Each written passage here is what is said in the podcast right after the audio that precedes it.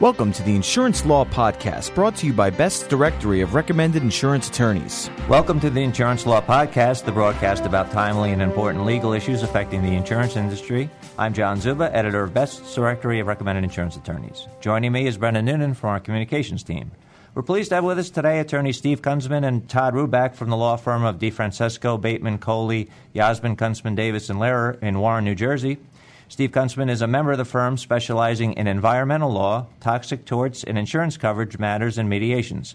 He is an author and lecturer and a member of DRI.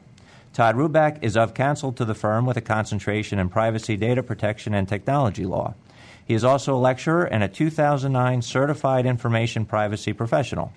Our topic for discussion today is on increasing regulatory compliance requirements and a spike in privacy related litigation organizations and insurance carriers will be faced with privacy as a significant risk component to business.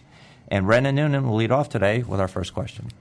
Todd, what has changed most in recent years, and why is this a growing concern for both insurers and organizations? Thanks, Brendan. And it's a pleasure to be here today discussing this important topic.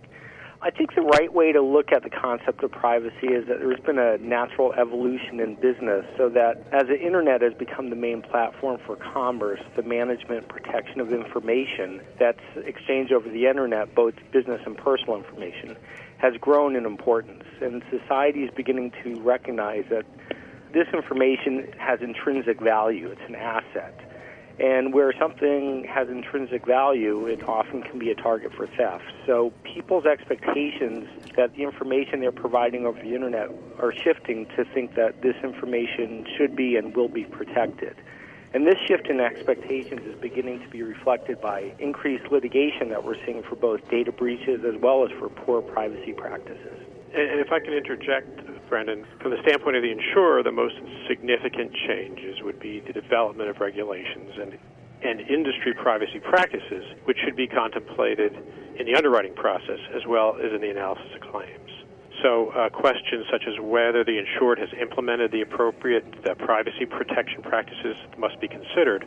This is a rapidly developing area, as, as Todd indicated, both technologically and legally. So insurers would be well served in tapping into people with knowledge and experience, people like Todd who have extensive and focused knowledge in this area. Todd, tell us about the privacy violation suit against Heartland Payment Systems. Sure. Uh, well, actually, there ended up being about 19 class action suits filed against Heartland. I may be off in my count by one or two, but they've all been consolidated down into one federal class action suit right now. By way of background, this data breach lawsuit came about as a result of a group of external hackers led by a gentleman named Alberto Gonzalez. He was a former Secret Service informant, and he was the person who had actually also perpetrated the TJ Maxx data breach a number of years ago. Uh, anyway, his group injected malware outside of the Heartland Payment Systems firewall, and what this malware did was intercept all the credit card transactions as they were being processed and flowing from outside of the, you know, from the businesses into Heartland systems, into their network. Um, the hackers allegedly intercepted up to 100 million transactions per month for up to eight months, I heard, before Heartland shut them down. Now, Heartland's one of the world's largest credit card processors, and it was PCI compliant. That's Payment Card Industry Technical Standard for Security in fact, had received its letter of certification by an external auditor. So, in theory, Heartland had all the proper technical safeguards in place. But some interesting issues in the case include why Heartland, if it was PCI compliant, didn't detect the malware sooner than it did, and also why it waited so long to shut it down. So, the positive takeaway from this whole situation with Heartland is that the Heartland has become the poster child of how to learn and improve from a data breach it's really jumped out into the vanguard of imposing, of, of looking at privacy as an ongoing process and, and an asset. What is of concern, however, is the cost that both Heartland and its insurers have spent already and will be spending on an ongoing basis. I've read articles, I think some are a bit dated already, that Heartland's insurers have spent over $12 million in litigation defense costs, and that was of ooh, three, four months ago, I think. Now, of that 12 million, I, I heard that there's also a, a component of that was to replace credit cards for affected cardholders. In addition, Heartland has incurred fines from both MasterCard and Visa in multiples of millions of dollars, which probably will be disputed. But other costs to date that Heartland's uh, incurred are softer costs, which include loss of corporate goodwill, loss of shareholder value, cost of investigation, data breach incident response, and the implementation of a layer of full time management to oversee this matter. Okay, Todd, can you talk about the two primary components of privacy and which of any of these is the bigger area of concern? Sure, that's a great question. So, privacy encompasses two components. Um, the first of which I've touched upon that's data protection, and the second is privacy practices. The, the data protection component has more to do with security of information, um, oftentimes technical security. The privacy practices component has to do with how you manage personal information, what your strategy and approach, as well as operations, may be to manage personal information as an asset. And one such example of a privacy practice is the use of personal information that may be acquired, gleaned online by, by an organization. From a customer or consumer's perspective, a company's privacy practices begin with what he or she finds in a business's privacy statement, usually found usually that's found on a corporate website.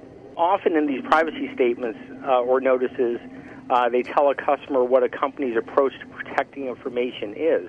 For example, we've all read where an online privacy statement might say, "Your privacy is very important to us, and this is how we treat the information you give us." That statement is usually followed by a list of things a company does technically to protect your personal information that you may give to the company. All of this adds up to create a series of promises or obligations that a company is taking on in exchange for us giving our personal information over the internet. And that becomes a contract. If the company, however, turns around and does, doesn't do what it says, meaning it does not in fact practice what it preaches, then the company is really at risk for uh, what's called an unfair, deceptive online trade practice. And this has been a huge growth area in not only litigation but regulatory enforcement. This is important because depending on the state, a company can end up paying three times for the same poor privacy practice.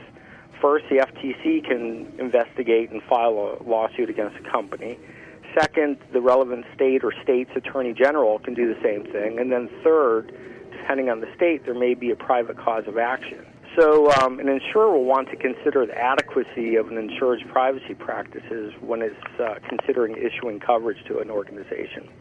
Okay, thanks. And Steve, what can an insurance company do to be proactive against the wave of changes in the industry, and how can a law firm help out in this process? John, a proactive insurer uh, would be best to review the various products, the, the various policy and policy forms that it has, to determine whether uh, and how they would respond to the claims. There are various forms out there. Some insurers have created their own special policies. And there's also coverage Part B of the typical CGL policy, which generally includes, coverage for damages caused by a personal injury or advertising injury, which is something which uh, is of cons- worthy of consideration. But consideration of the various types of claims is also important. For example, is there coverage for an employee who walks away with the data on a thumb drive, or theft of employee information that's supposed to uh, remain private.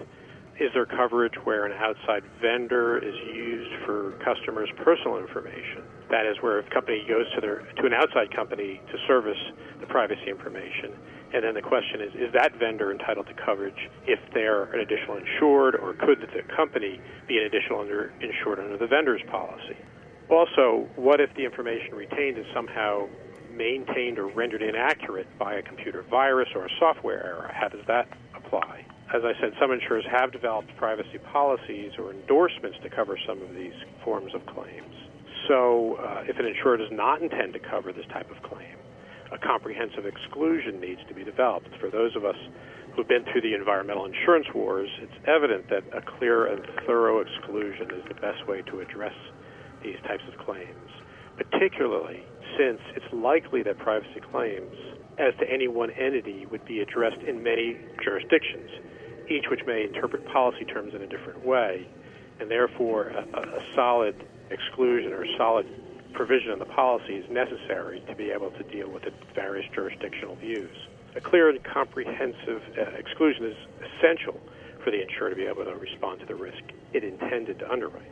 So a law firm with the experience in privacy law, particularly with, with a person such as with credentials such as Todd has, along with someone who has knowledge and experience in coverage matters, would be best suited to assist an insurer in developing its underwriting process, reviewing its policies, developing a response to claims, and of course having a defense counsel with a thorough knowledge of the regulations, privacy law, and all the related issues would be the best uh, thing person to address and respond to claims. Todd, are there any other current relevant cases out there, and where do you see this evolving? Yeah, sure, Brendan. Uh, there's two interesting cases that I'm following right now. One is a data breach lawsuit out of Maine, where the defendant is a company called Hannaford Brothers, a supermarket chain out, up there. And the second is a um, case that's uh, coming out of the federal courts in California called Quon versus Arch Wireless. Um, and that case is going up to the U.S. Supreme Court for review. They just accepted it for review, and that and that case talk, um, the main issue there is workplace privacy. But in, in the first case, a data breach case, which is uh, Hannaford Brothers out of Maine, the trial court there petitioned the Maine Supreme Court for guidance as to whether time and effort spent to protect your identity as a result of a data breach can be considered as a compensable claim. Uh, historically, that the, the courts have held that this cannot be a compensable claim, and at trial, this particular judge also held no. This has been the linchpin to the defense success to date in data breach litigation across the country. But with the changing attitudes towards privacy and changing expectations, this judge actually was proactive and went and asked the state Supreme Court to revisit this issue. If the Supreme Court of, of Maine comes back saying that this is a compensable injury, then this will be a huge win for plaintiffs in data breach litigation because they'll no longer have to prove actual pecuniary damages in data breach lawsuits. So far, most data breach lawsuits have been dismissed or settled out of court because the plaintiffs have been unable to prove direct damages caused by defendants' negligence. So we're kind of waiting on pins and needles on that one. But in the second case, the one out of California, Quon versus Arch Wireless, that has to do with workplace privacy and whether an employer has a right to access and monitor an employee's text messages that were sent on the employer handheld device like a BlackBerry. In this case, the U.S. Supreme Court will, re- will review a federal appeals ruling that sided with police officers, those were the employees, who complained that the police department improperly snooped on their electronic exchanges.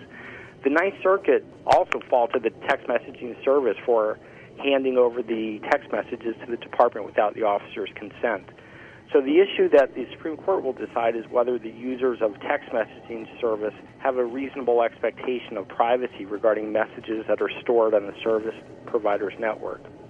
You know, in this case, the police department, although they had a policy against officers using pagers for personal reasons, they also had an informal privacy practice of not enforcing it if the officers paid for the excess messages. Um, insurers are they're going to be interested in this case because it will affect coverage of the insured if their privacy practices don't match the policy handbooks. Okay, great, Todd. Thanks. We just have one more question. We'd like to direct this to both of you attorneys, and that is basically how do companies and insureds stay ahead of the curve of advancing technologies, and basically what can they do for these future challenges? Yeah, great finishing question. I'll, I'll take a first swipe at this, Steve you know, as the Heartland case has taught us, as well as so many other cases, the right approach to privacy is that it's a process and not an event. Just obtaining a certification that your operations meet a certain technical standard is just not enough anymore. Uh, an organization really has to be vigilant as a matter of process in how it manages and protects information it has to really be strategic in its thinking and have a lot of executive endorsement that comes down from high, you know, throughout the enterprise.